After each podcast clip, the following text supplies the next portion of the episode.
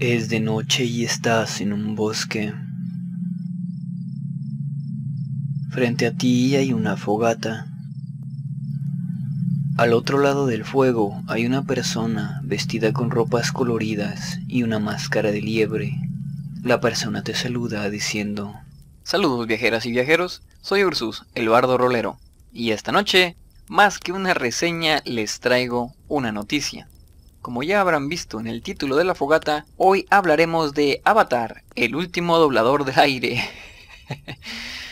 Así es, me reí de mi propia broma, pero es que está muy buena. En fin, les hablaré del juego de rol oficial de Avatar. Esta es una noticia que me emociona mucho por dos razones. Primera, Avatar era mi serie favorita hasta que llegó Onyx Equinox partiendo madres. Y segunda, siempre quise tener partidas de rol de Avatar en un sistema diseñado para ello, y no hacer un hack con algún otro sistema. Y por fin se va a cumplir este sueño. O bueno, más o menos. Como dije, esto es más una noticia que una reseña. Les voy a hablar un poco del estudio que está haciendo el juego, y les voy a contar lo más interesante que me encontré en la guía de inicio rápido. Que por cierto, si quieren, ya pueden descargar esta guía y probar el juego por su cuenta. Es completamente gratis. Todo lo que tienen que hacer es registrarse en la newsletter del proyecto y el juego les llegará por email. Les dejaré un link en la descripción. No es el juego completo, pero te explica las bases y hasta trae una aventura lista para jugar. Ahora, ¿por qué no hice una jugada de prueba como suelo hacer? Se estarán preguntando. Bueno, porque para mi desgracia no es un journaling game. Por suerte, tampoco es algo como los dragones calabazos. De hecho, se basa en una metodología de creación de juegos llamada Powered by the Apocalypse, que se centra en hacer juegos de rol tirando más por el lado narrativo. Sin embargo, aún así necesita alguien que dirija la jugada. Creo que puedo hacerlo jalar sin máster, y si lo logro, les traeré una jugada y una reseña de la guía de inicio rápido. En fin, comencemos hablando un poquito de quienes hicieron el juego. Se llama Magpie Games o Magpie Games, no estoy seguro de cómo se pronuncia, el nombre estará en la descripción. Y es un estudio de desarrollo de juegos. Se describen como un grupo de jugadores que se reunieron para crear cosas que no habían visto antes. Desde sus inicios han financiado sus proyectos de rol con crowdfunding, que son cosas como Kickstarter, pero con el tiempo han podido desarrollar juegos de cartas y juegos de rol basados en cartas. Dicen que el crowdfunding les permite estar en contacto con la comunidad y así recibir retroalimentación de la misma para mejorar sus juegos. Y eso es todo sobre la empresa de momento. Tienen varios juegos que se ven interesantes, tal vez los revise luego. El link a su página está en la descripción. Sigamos. Me enteré de este proyecto en Twitter. Síguenme en Twitter, link en la descripción. Y está en Kickstarter. Al momento de publicarse esta fogata, aún quedan 21 días del Kickstarter, así que todavía pueden apoyarlo y recibir las recompensas. En la descripción está el link por si quieren ir a verlo. Ok, ahora, después de todo esto, es hora de hablar del juego. Como ya había dicho, se basa en Powered by the Apocalypse. No he tenido oportunidad de probar juegos creados de esta forma, pero me interesa porque se supone que son juegos enfocados más hacia la narrativa que otros sistemas como el de los dragones calabazos. Hasta donde sé, estos sistemas se basan en algo llamado movimientos, y las tiradas se resuelven con 2 dados de 6 caras. Y los movimientos suelen estar disponibles para ciertas clases, las cuales usas para crear tus personajes. Pero eso necesita su propia fogata. Continuemos con Avatar. Aquí les va mi traducción de la introducción de la guía. Avatar Legends de RPG es un juego para toda la familia, abierto para quien quiera embarcarse en un viaje por las 4 naciones para restaurar el balance del mundo. Esta guía está pensada como una experiencia accesible tanto para personas veteranas en el rol como para quienes quieren comenzar a jugar. Y menciona que la seguridad es importante y que utilicemos alguna herramienta de seguridad como la carta X. Creo que no lo había mencionado antes porque hablo de juegos para jugar a solas, pero hay herramientas que sirven para que quienes juegan se sientan a gusto. herramientas como la que se menciona de la carta X, que sirve para avisar que algún tema te incomoda durante la jugada y así evitarlo. Hay muchas de estas herramientas y les traeré algunas en el futuro, pero una forma sencilla de hacer jugadas que sean cómodas para quienes juegan es preguntar de antemano qué cosas preferirían no ver durante la jugada. Así puedes planear la historia sin incluir esas cosas desde el principio. En fin, el juego. Hay muchas cosas que me gustan, pero comencemos por el principio. Este juego nos permite tener partidas en la época de Aang o Korra, pero también nos ofrece las épocas de Roku, Kyoshi y hasta la Guerra de los 100 años, esa época en la que Aang estaba modo paleta de hielo en el océano. El manual dice que el juego es sobre valentía, amistad y hacer lo que es correcto encarando obstáculos que parecen imposibles de superar. Y puedes ser un vender, que en español sería maestra o maestro, o artista marcial, o también alguien que le mueve a la tecnología. Esto último me imagino que se da más en la época de Korra, ya saben, como los aparatos de Asami. Pero hay clases específicas de las que les hablaré más adelante. Sigamos. Luego viene una explicación de las 4 naciones que pueden leer por su cuenta si descargan la guía. De momento me voy a saltar hasta la parte de las diferentes eras, porque me parece más interesante. Primero viene la de Kyoshi. Dice que cubre los eventos que suceden después de La sombra de Kyoshi, la novela. Por cierto, espero poder leer la novela pronto. En fin, durante la era de Kyoshi pelearemos contra bandidos y nos enfrentaremos a gobiernos corruptos mientras todas las naciones refuerzan sus fronteras.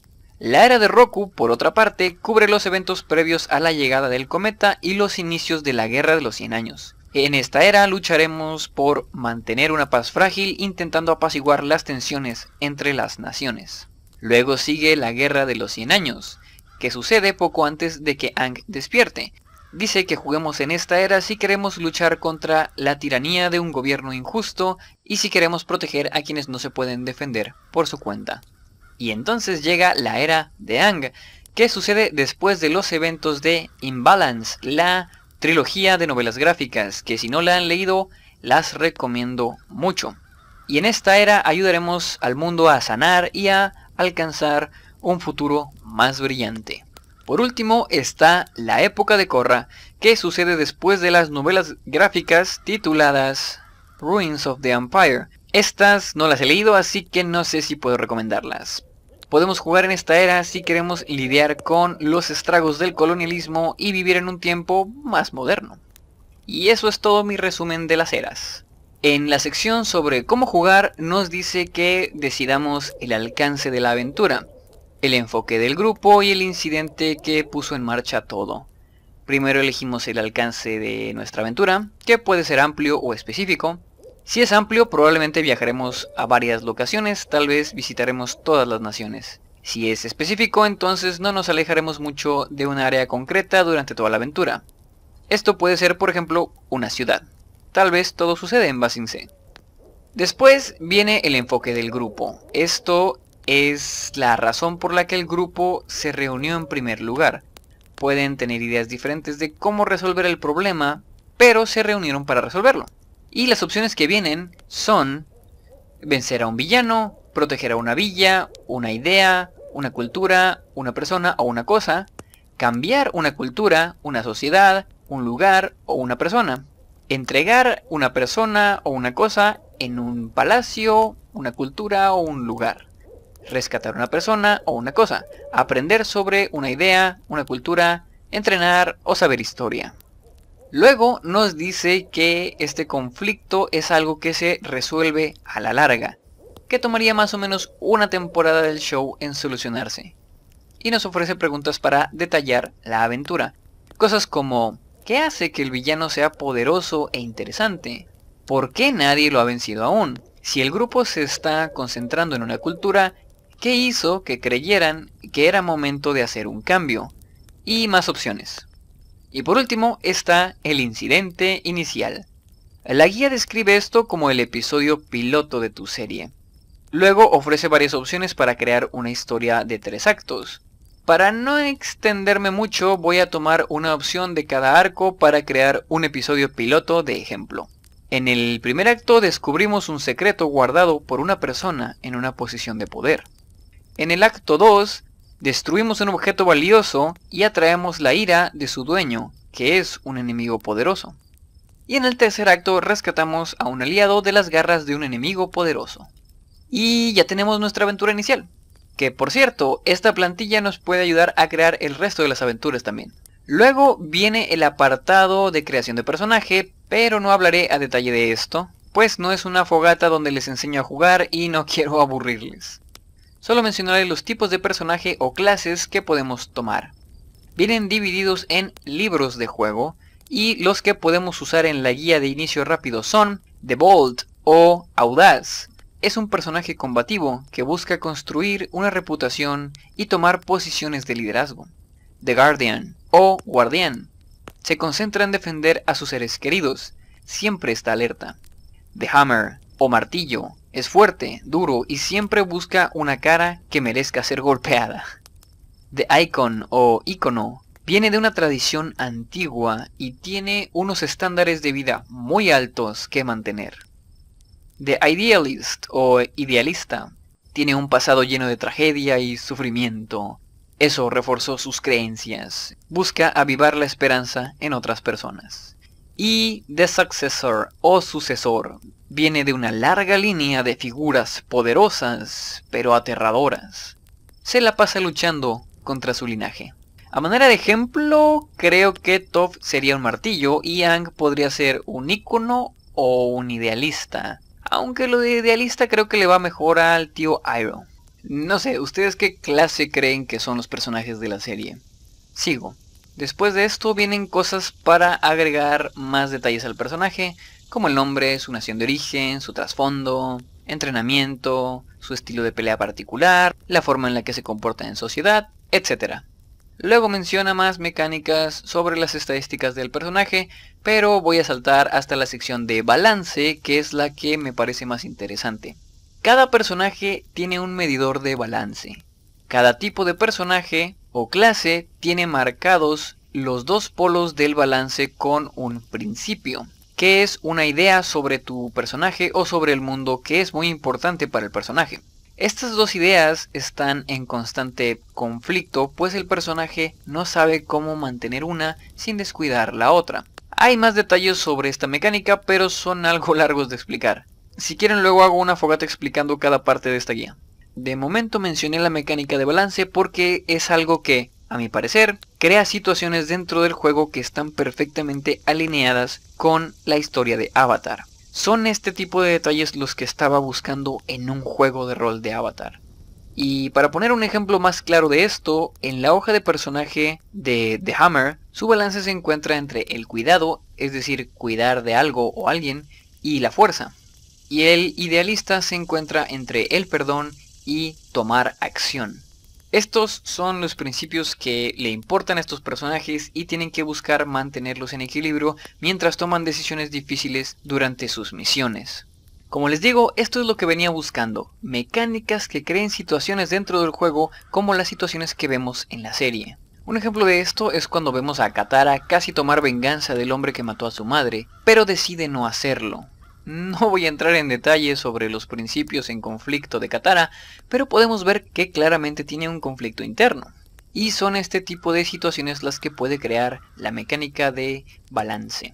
Y bueno, realmente no tengo mucho más para decir. Como dije al principio, este es más el anuncio de que existe este juego y que lo estaré revisando. De momento se ve muy bien, la guía de inicio rápido es gratis y viene con una aventura prefabricada lista para jugar. Y bueno, tiene 55 páginas de detalles. Es algo larga para mi gusto, pero al mismo tiempo tiene mucho material que me encanta.